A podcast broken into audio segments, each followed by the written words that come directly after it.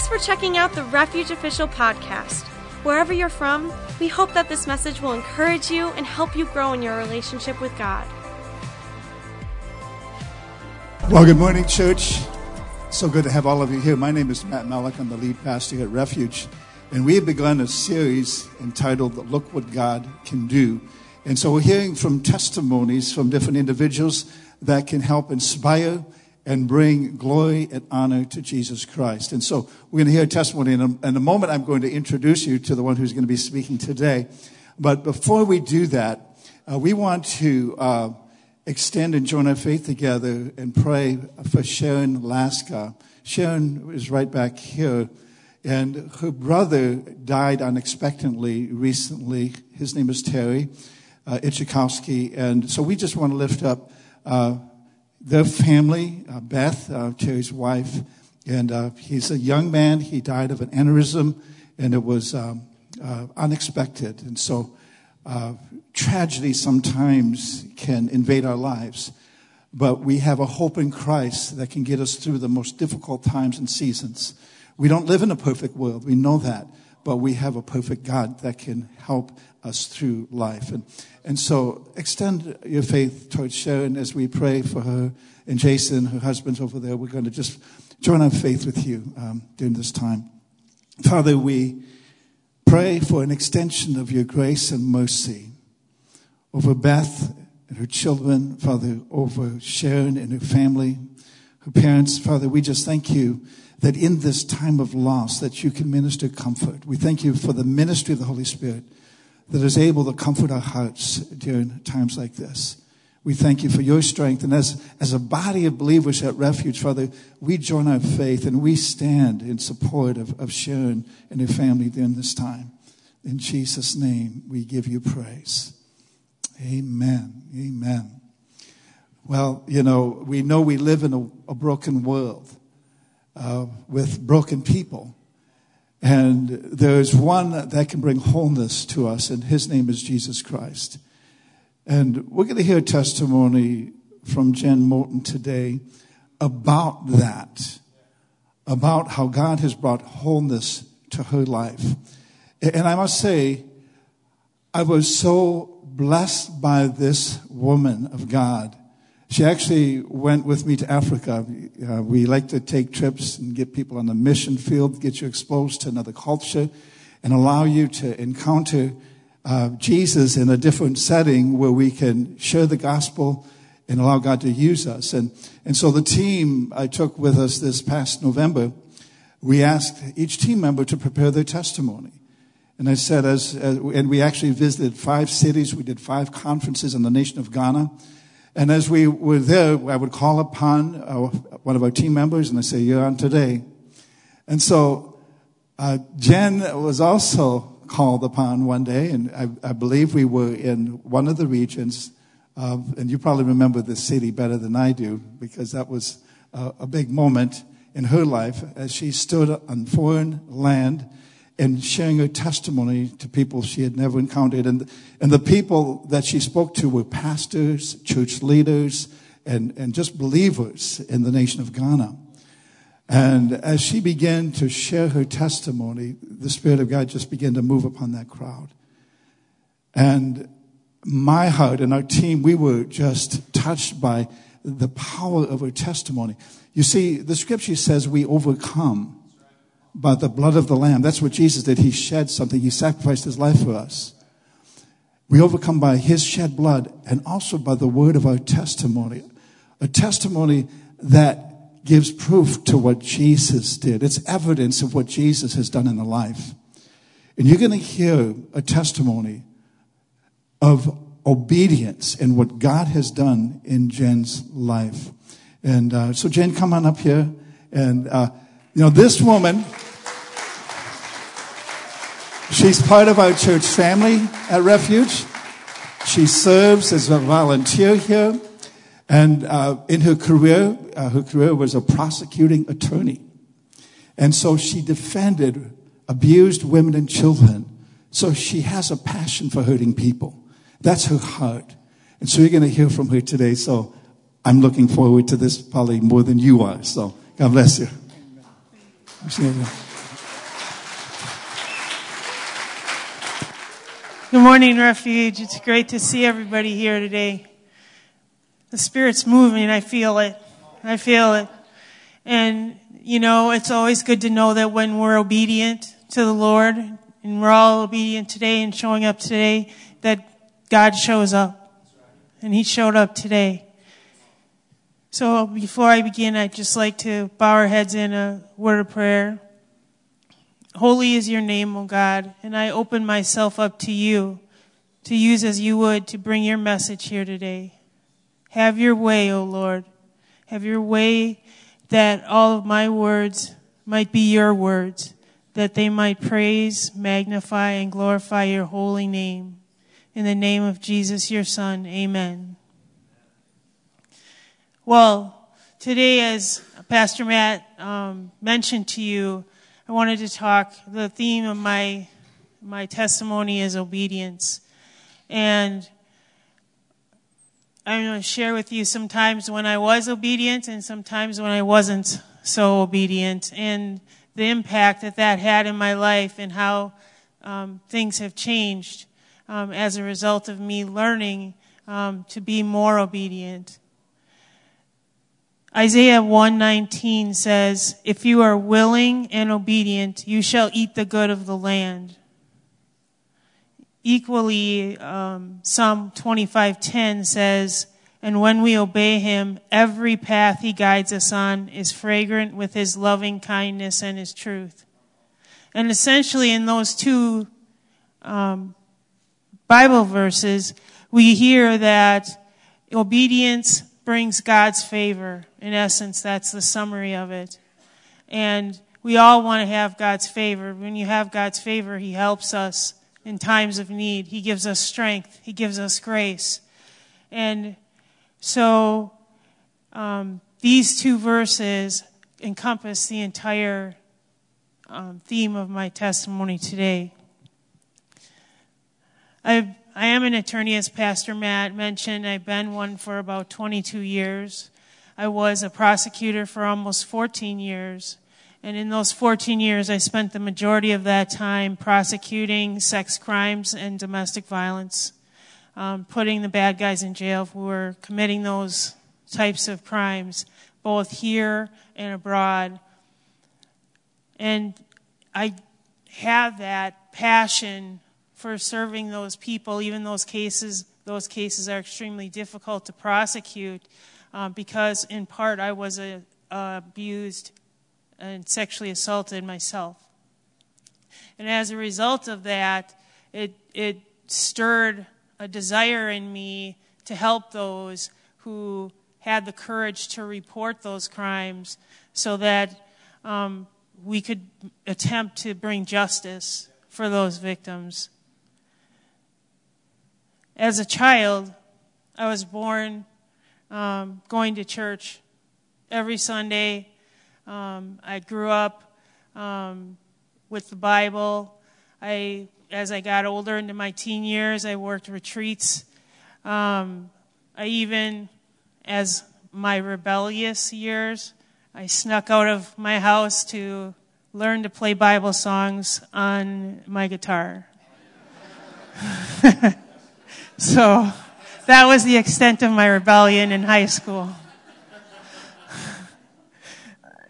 But I say that to, to convey to you how Jesus was such an integral part of my life as part of how I was raised.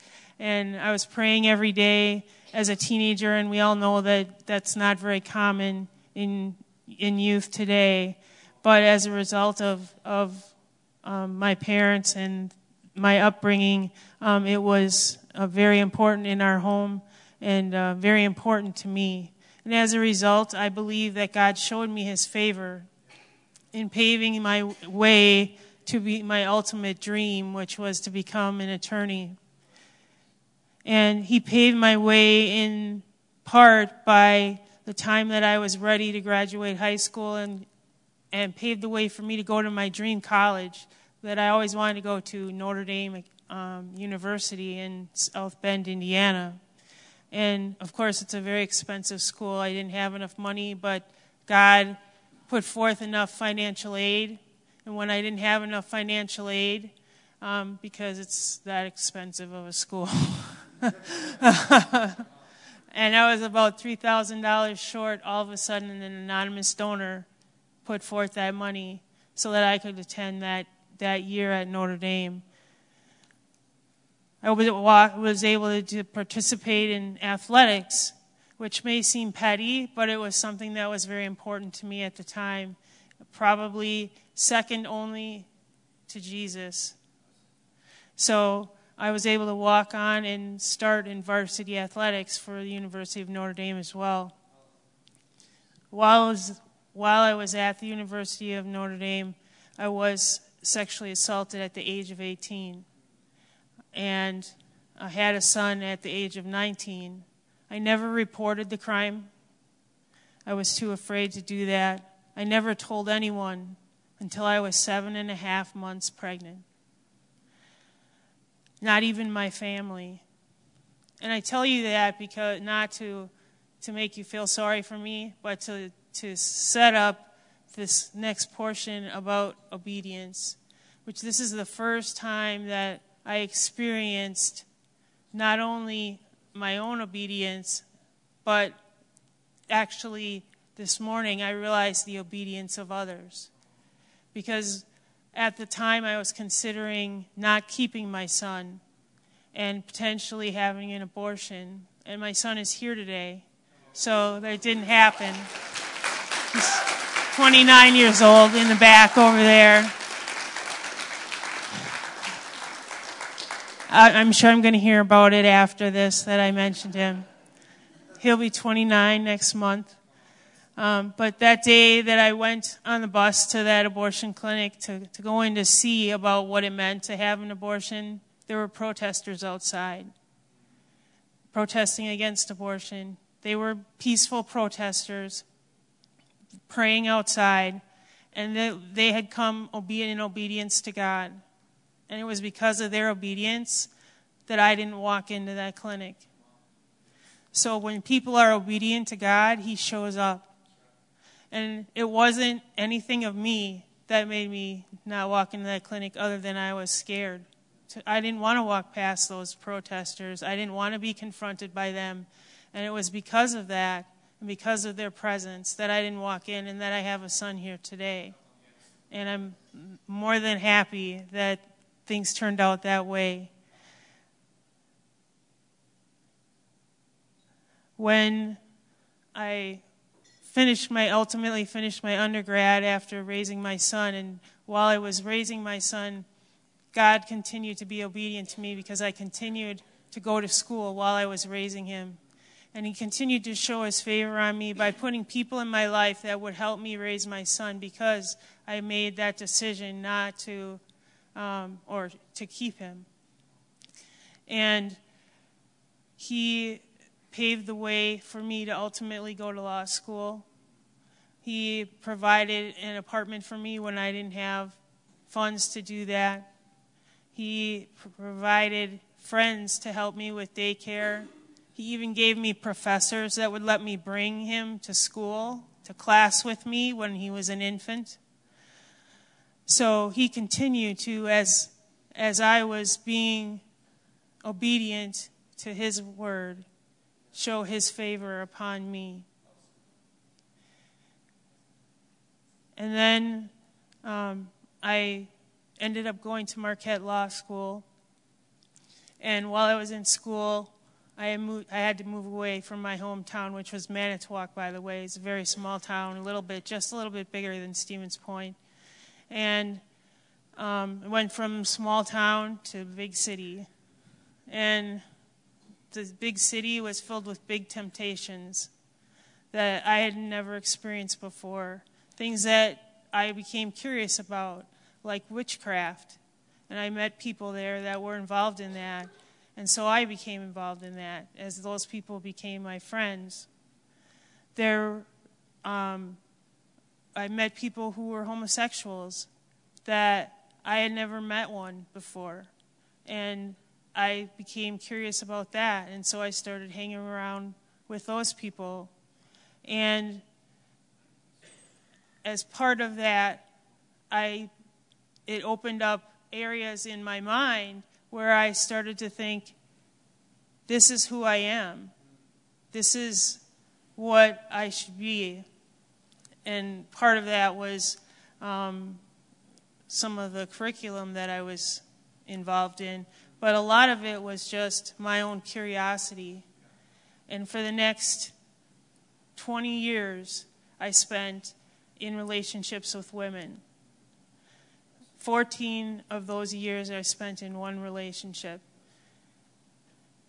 living in a, essentially what a domestic partnership with another woman.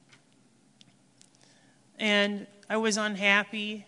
I was happy in my relationship, or th- so I thought I was, but I was became more unhappy in other areas of my life.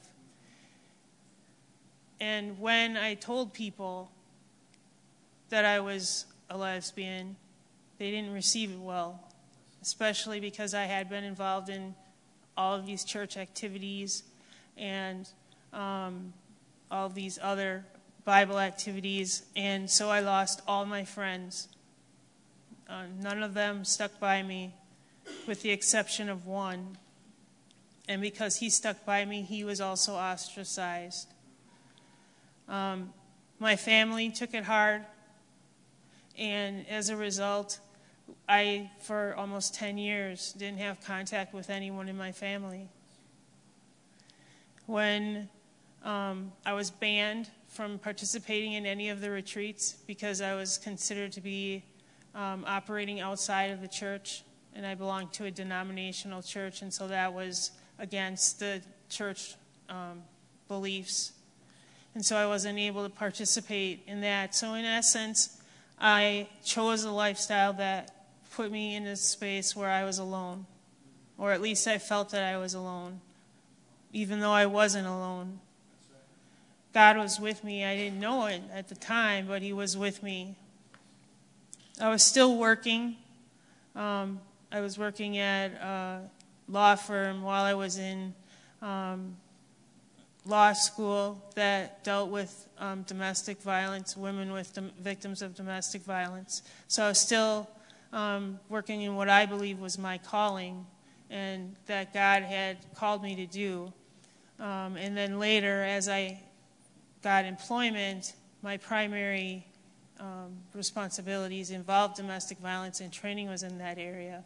So I continued to work at that calling that God had put on my heart, but my lifestyle wasn't matching that calling.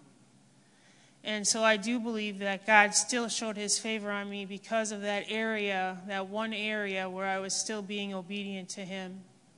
And so he showed favor with me um, in that I was able to identify with the children that were the victims of some of the sex crimes that I was prosecuting, that I was able to understand Spanish.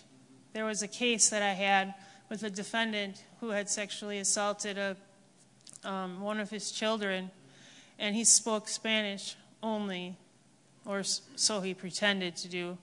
And when he was testifying, he was testifying through an interpreter, and the judge had instructed that we were to wait for the interpreter to interpret before we objected or before the jury considered any of the testimony. So if anybody knew Spanish, they weren't supposed to to listen to the Spanish. They were supposed to wait for the interpreter to say it in English.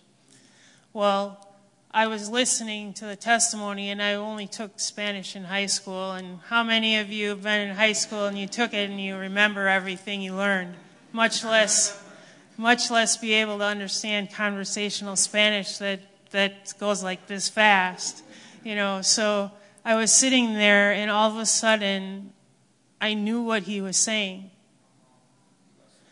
And I I knew what he was saying was a lie. And I was able to object before, and I don't know how the, this happened but God, because I objected to the Spanish version before the interpreter interpreted it, and the judge sustained the objection and kept out the testimony that the, the lying testimony that he was going to put in, even though he hadn't heard the English version yet. So that's another way that God um, one story that he continued to work with me in my career um, because I was being obedient to him with respect to my um, my calling. He also um, was there as I continued to live my life in conflict, where I was following my calling but not living his plan for my life. I felt guilt. I felt rejection. I felt condemnation by people that I thought cared about me. I felt unloved. I was devastated by not being able to participate in the church because for me the church was my life. I, I was at one point going to church every day when I was in law school because it was on. It was less than a block from my house. But I also was not humble. I started looking for a church to fit my views instead of looking for a church that um, would hold me to conform my behavior to God's plan. And there were my actions and my choices were affecting those around me and had an effect on my son and how his view of going to church, because I had stopped going to church when I felt like I had been rejected by the church, that I felt that the church didn't care about me and didn't want anything to do with me. And I feel that that had an effect on him, and he's he hasn't heard this testimony, so um, it's, I think, uh, something that that is I'll forever regret, that I stopped going to church. Um, Even even though I felt condemned and rejected, and I didn't search harder for a church that that God wanted me to be at instead of one that I wanted to be at. One step of obedience leads another person to obey. And this is from this is a quote from Pastor Matt. Um, but it's not on the screen, so I, I'm not sure why it didn't reach the the the prestige of the screen, but but I th- I think it's a, a very telling one, and I think it's very true, that one step of obedience leads another to obey. One step of disobedience can lead another to disobey. And it's very true, because sometimes we're the only Bible that people are going to ever read. And so we need to be very careful about how we Um, live our lives. So back to where um, I was working. I worked there for about, in Kenosha, Wisconsin, for about six and a half years. And then I, um, God's favor again shone upon me and gave me a basically a promotion. And I ended up moving to Guam. From, for those of you who don't know where Guam is, it's an island in the South Pacific that's about three hours from Japan. And it's about maybe four and a half hours north of Australia. It's kind of in the middle of nowhere in the South Pacific. Um, but it was a wonderful experience because I had an opportunity to supervise multiple attorneys in domestic violence and sexual assault. Um, but the downside was that the relationship that I was in was accepted, and that even by some of the clergy, and remember, I'm looking for a church, that the clergy are telling me that my relationship is okay and something that I don't need to worry about. Despite that fact, I was offered a, what my ultimate job that I always wanted was, and that was to work for the U S Attorney's Office. And they offered me that job on Guam. And while I was there, Because I, and part of it was because I was in such a, a, a sense of pridefulness, I would imagine. I didn't really consult God in making my decision about what I was going to do and whether I was going to take that job. You know, you would think that I would jump at that job, and I didn't. I didn't really jump at that job at all. Um, my mom was sick back here. Um, my partner wanted to move home. My son was headed to college, and so we wanted to get a residency for him here so he could come to Stevens Point. And without any prayer, I just did what I thought was best and chose to move back here. And um, it may have been for a lot of good reasons, but there wasn't any consultation with the person that mattered, with that, whether that or not that's what he wanted when he presented me with that opportunity. And so I missed out on an opportunity to be obedient, and because of that I missed out on my dream job and the favor that could have come from that dream job. And once I moved back to Stevens Point, um, I started doing the opposite of everything God would want me to do. First Chronicles twenty-two nineteen says, "Now try with every fiber of your being to obey the Lord your God." Every fiber of your being to obey the Lord your God. And by the time I moved here to Stevens Point, I was doing exactly the opposite. I had no desire um, to... to know God better. I had been diagnosed with multiple sclerosis, with a, which is a physical disease, a neuromuscular disease that affects your nerves and your spinal column and your brain. And I was having symptoms from that. I was depressed. I was diagnosed with a whole myriad of disorders, which I'm going to list just because I want you to understand the significance of the um, dissociative identity disorder, schizoaffective disorder, P T S D, A D H D, and then there's more. I'll, I'll stop there, but those are the most serious of all of them. Um, I was highly suicidal. I was hospitalized seven times in two years for suicide attempts. Within three years of moving back to Stevens Point, I wasn't able to work, and so I lost my job because of all of these diagnoses. So I wasn't even able to fulfill my calling any longer, so there was nothing left of the obedience that I had been doing before. The, my son also moved away to Green Bay, so he was no longer here in Stevens Point. And for the next six years, I lived apart from God, had nothing to do with him, no church, no Bible reading, no playing. I didn't even play my guitar for six years because all I knew was church songs, and I wanted nothing to do with them.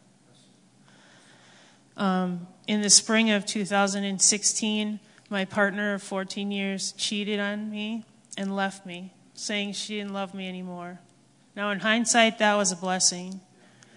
You know, it, it still hurts me even now today, but it was a blessing um, that only could come from God, because at that point I was lost and I truly felt like I was alone, and I didn't want anything.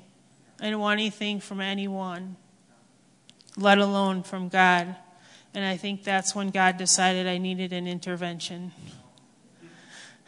because it's only, and I, and I really believe that it's that intervention where he had my partner of so long leave, which is the only way I was going to get away from that type of life.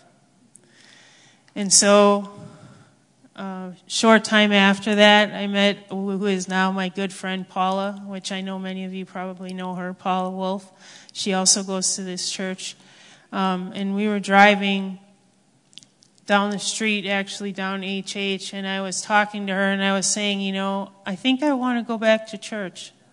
And I actually said it out loud. It was it was in my head, and it's not something that I probably wanted to admit to anyone, but I said it out loud, and she immediately said, I have a place we can go. And that place was Refuge. And so we went the next Sunday, and we experienced what all of us experienced the first time we walked in, and and we had someone greet me at the door and shake my hand that I didn't know, with a big smile on their face saying, welcome to Refuge, or today's a fun day, or you look great, or one of, whatever one of those signs says. And and I could appreciate the looking great part, you know, so, so, but my point was that I experienced strangers loving acceptance of me, and they didn't know me. They didn't know who I was, what I was about, what I did, where I was at, and they, what they did was a true Christ-like response. There was no rejection, there was no condemnation, there was no, what do you think about this, or what do you think about that, or where are you at with this, or where are you at with that. It was about Jesus. And so that day, and I don't remember the sermon that day, except for I remember how I felt about the sermon that day that Pastor Matt gave. And I remember sitting there saying, this is where I belong. This is where I need to be, and this is where I need to come. And when he gave the salvation act call that day and said, you know, is anyone who f- doesn't feel right? And I was like this already. And he didn't even get the with Jesus part out. You know, so... Um, and I knew that that's what I want, and wanted, and that's what I needed, and that was nothing but grace. That was the grace of God working in my heart through the obedience of all the people that came to church that day. Another time that I experienced the obedience, the, uh, the favor of God through the obedience of other people. And so that was at that point, and we've all heard this, Second Corinthians five seventeen. Therefore, if anyone is in Christ, he is a new creation. At that point, I became a new creation and started a new beginning and started researching. I was hungry. God put a hunger on my heart. I wanted to know more. I wanted to read the Bible more. I wanted to understand it better, because even though I had read it before, I didn't, I didn't get it, I don't think. Because not like I get it now. Or I think I get it now. um, and I, but I'm, as being a lawyer, everything is research, you know, and you got to prove yourself to me before I before I go all in. When I go all in, I go all in. But but you gotta you gotta meet that threshold. And so I researched Refuge, and the first thing I found when was on the internet. And that was the vision statement of Refuge, um, which says, at Refuge we believe all people matter to God. That was the first thing that I read about Refuge that they put out, besides people welcoming me. All people matter to God. This is a place we grow while finding authentic hope, purpose, and love through Jesus. And the through Jesus part I didn't really... see at that point, but I, what I saw was hope, purpose, and love. And I knew those were things that I needed. Those were things that were important. And and then I think it took probably one more time of coming to Refuge, and I realized that the only way I could get that was through Jesus. The next thing I found was after going to Refuge Life, which you're going to have the opportunity to go to today. If you've never been through it, I would suggest that you go um, because it explains not only what Refuge is all about, but what it's about is Jesus. And I was introduced to the mission statement of Refuge, which states that the church is a place that we should welcome all people.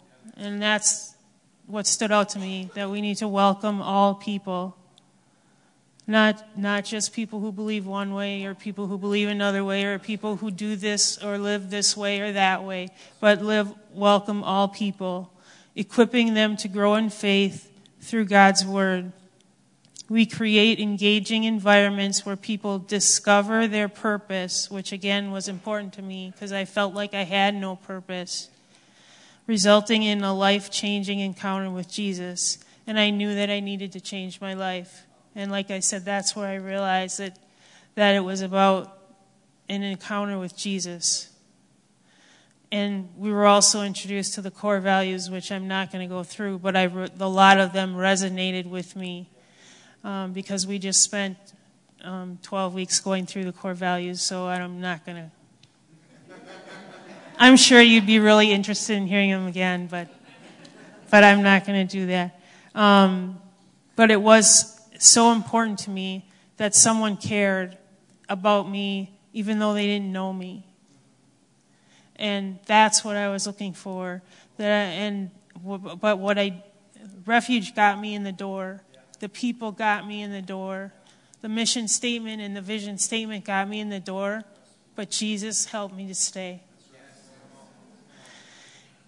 And so I had to think long and hard and ask many, many, many, many, many, many questions before I decided to be water baptized.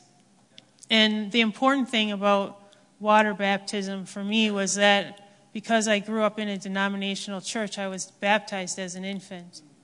And so um, it was hard for me to get over that idea of I've already been baptized. Why do I need to be baptized again? You know, and um, some of those things. And so at that point, I was, I didn't get a fire and brimstone speech about if you don't get water baptized, you're going to go to hell. I didn't get a, I didn't get a, any speeches about, you know, if you get wa- don't get water baptized, this something bad is going to happen to you. Um, instead, I was encouraged to seek out a mentor, which I did. And um, I talked to actually more than my mentor. She doesn't know that, but I talked to more than that. And everyone that I talked to, including her, st- encouraged me to search my heart, to pray, to read scripture, and they gave me scriptures to read, to look for an experience of God, to, to be still, in essence, and let God talk to me. And they helped me realize what God may be saying to me, but they never said, God is saying this. They prayed with me. They taught me to pray in a new way. And in that, refuge in those people, and I'm, I say refuge when I mean everybody that I had contact with, which was a lot of people, um, helped me understand that we need to be obedient in all things, and that that water baptism was part of that. And I came to that not on my own, but through the help of, of Jesus Christ. That I realized that that's what he wanted me to do, so I said that's what I'm going to do. And that was part of my testimony in my water baptism. And let me tell you, when I was getting ready for that water baptism, I thought homosexuality was my only issue. Well, God gave me a whole flash of a whole bunch of other places there. I was not being obedient. So it was it was a, a little bit more of a challenge for me to... to be water baptized, to recognize those obedience, because then I realized that I had to, I couldn't, there was no going back, because now I knew, now I knew that, um, I'm flipping to get the scripture here, now I knew the truth, and once you know the truth, there's no going back. And there's a scripture which, um, you don't have to put this up, it's on later in the slide, but it says in First Peter one, fourteen through fifteen, obey God because you are his children. Don't slip back into your old ways, doing evil because you knew no better. But be holy in everything you do, just as the Lord is holy, who invited you to be his child. So there's no going back. And God has already accepted us as his children even before we've accepted him. But walking in obedience with him and continuing to walk in obedience with him gives us a lot of benefits. We get a lot of stuff. He gives, it gives us hope. It gives us power to change hearts, including our own. With respect to me specifically, it had a ripple effect in my life and helped me to bring Jesus to other people by being able to go to Ghana and talk to people there about my experiences with, with God and with disobedience and obedience. I received my first prophetic words in Ghana, both um, for others and from others, which... let me tell you, that's a mind-blowing experience. When you have thoughts in your head that you know aren't your own, and then just to have the confidence to speak those thoughts out with a little help from Pastor Matt. But I, the last thing I just wanted to mention was that First Peter one twenty-two, having purified your souls by your obedience to the truth for a sincere brotherly love, love one another earnestly from a pure heart. And I mention that scripture because we need to have a response to people who are walking in disobedience. And what does our response to those people need to be? It needs to be a Christ-like response. And that's the message that I want to get across to you. And if you remember anything, that's what I want you to remember, is that we need to have a Christ-like response to to people, uh, who, to everyone, actually, because it's not for us to judge whether they're acting in obedience or, or not. But if we think about um, John eight, one through eleven, and that's the story of the woman who was caught in the act of adultery, and um, the scribes and Pharisees were trying to trip Jesus up, and they brought out a woman who had been caught in adultery. And this is just me paraphrasing the story. Um, and they wanted to, to know how he thought they should treat her, because the, the penalty for adultery was stoning. And Jesus ultimately ended up saying, "He who without sin casts the first stone." And in the end, he was the only one that was entitled to cast that stone, because he was the only one who was without sin. And in the end, no one cast any stones. He got down in the dirt and wrote things in the dirt, and while he was doing that, others started dropping their stones and leaving. And then Jesus said to her, "Where is everyone gone?" essentially. And he says, "Does not anyone condemn you?" He didn't confront her in front of everyone and, and call her out on her sin. He didn't embarrass her or try to make her feel bad or condemn her. He said, "Nor do I condemn you. Go and sin no more." That's the response we need to have with people, because it's only through loving people in that Christ-like way, the way that people here love me when I came here, that I came to my own determination through Jesus, and let, let Jesus do the work. All we have to do is love on people, and Jesus will do the rest. The Holy Spirit will do the rest. It doesn't mean it's not work. It doesn't mean I don't have to, to continue to pray, but I can tell you that as of right now, I've... Um, gone through um, Reverend Jones' healing class several times, and I can say that since my last three M R Is for my M S have have been no prog no there's no uh, progression of the disease anymore. So um, I can tell you that I haven't had any suicidal thoughts or ideations since I've been water baptized. I can, and most importantly, I can tell you that I have had no attractions for women since I've been water baptized. And,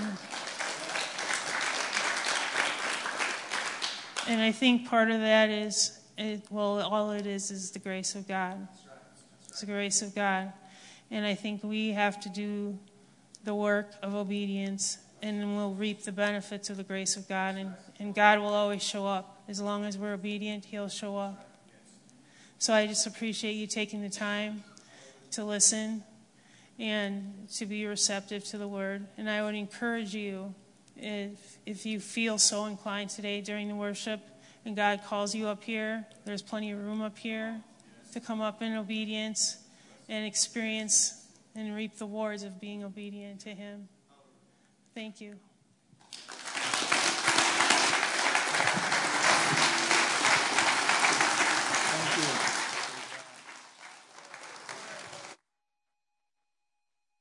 Two went. I was going to say that's what happens when you put two microphones together. You shouldn't do that. Anyway, what a powerful testimony. You know, and I trust that you heard this with an open heart, because I think as Christians sometimes we can be the most judgmental people when Jesus didn't operate that way. And we need to express and demonstrate the love of God, because we're going to encounter people that need to experience the love of God in their lives. And I believe Jen's testimony is, is going to change hearts and change lives. Uh, she is a new creature in Christ. Old things have passed away. And now she's on a mission, a new mission. And I believe that God's going to use her in greater ways than she could have ever imagined. And uh, so today, uh, Jen touched on so many areas. And, and, and so much of it has to do with connection to a church family, to a body of believers, because that was part of her journey to wholeness. I said earlier uh, to, in the service today how the world is a broken world with broken people that need to be brought to a place of wholeness. And, and I can testify to the fact that Jesus Christ has brought wholeness in my life. Now, I'm still a work in progress, in, in which all of us are, because no one comes to that place of perfection on this side of eternity. And so be patient with me, okay? God's not finished yet, okay? And so we realize that God is working, and he's working even now in this environment. And he knows exactly where you are at.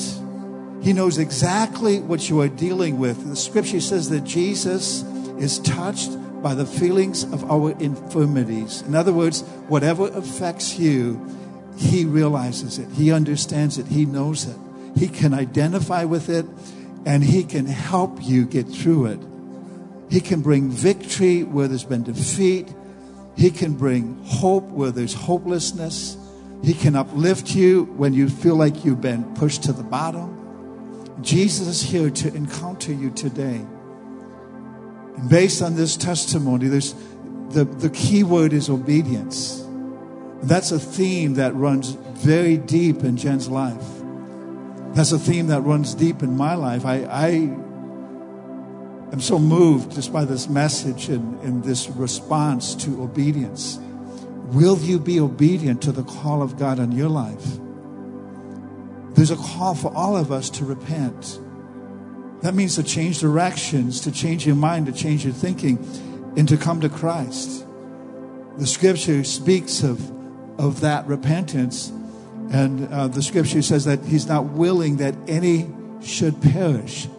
He doesn't want anyone to be lost, but that all people, all men, all women come to repentance. That's First Peter three nine. I want you just to bow your head in this moment, and with nobody looking around. This is one of those moments where I'm going to ask that you do just a little soul searching. You know, we come sometimes presenting a certain air, a certain, you know, image that we want to uphold. But when it comes right down to it, what's happening in your life? What are you dealing with? Jesus cares. He's concerned, and he wants to intervene, and he wants to make himself very real in your life if you open your heart to him. Now, if you're here and you say, Pastor, you know, I, I don't believe my life is right with God, but I'm ready to open my heart to him. And I'm ready to put my faith in him and to invite him into my life. Maybe you are a Christian, you've been walking with God for many years, but maybe you've kind of drifted, because there was a time that Jen was walking with God too, but she walked totally away from God. But guess what? God didn't forsake her. God didn't forget her. God's heart was still for her.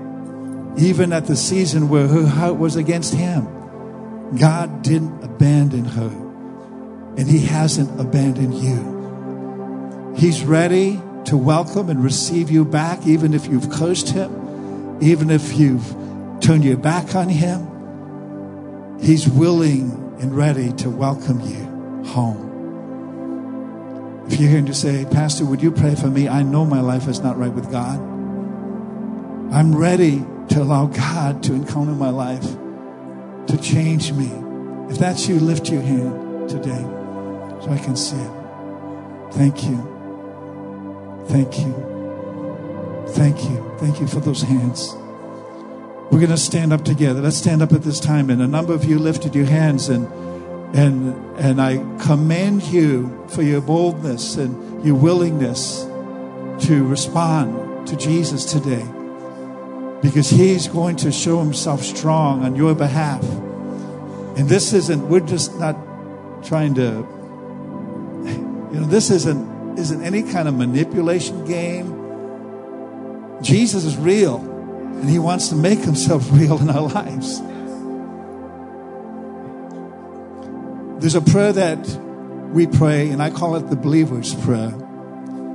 And this prayer we can all pray together, even if you've already prayed this before. But it's a prayer that acknowledges Jesus Christ as Lord and receiving him as your personal Savior, to acknowledge him as the one who died for your sins, who paid the debt that you couldn't pay,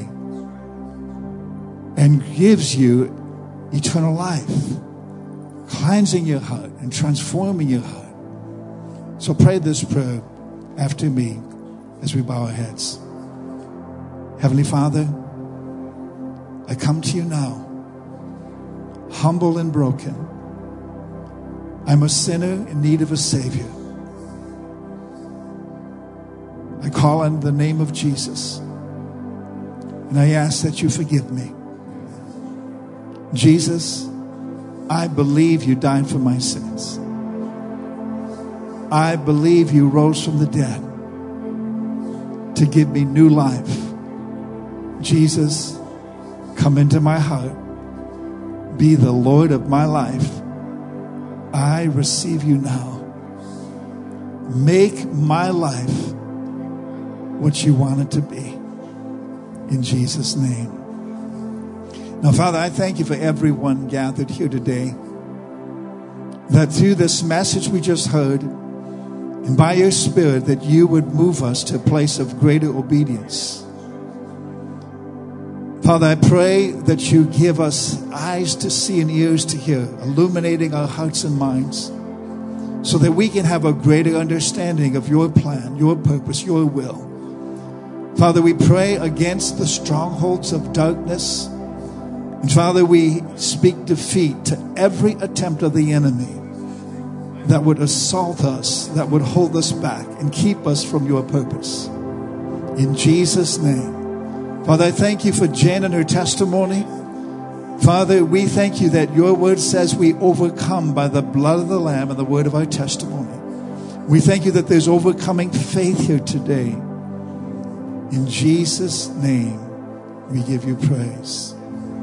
Amen. Well, we're going to worship God a little bit, and, and feel free to come to the front and, and, and worship him. Sometimes it's a way to do it in an undistracted fashion, but if you feel so moved, uh, you're welcome to come to the front.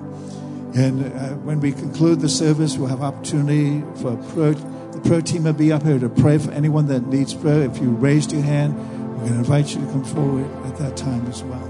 Thank you so much for coming today. Let's worship God. Refuge, we believe all people matter to God. Thank you so much for listening. If you would like to connect further with Refuge, feel free to go online to we are refuge dot net or on social media at We Are Refuge.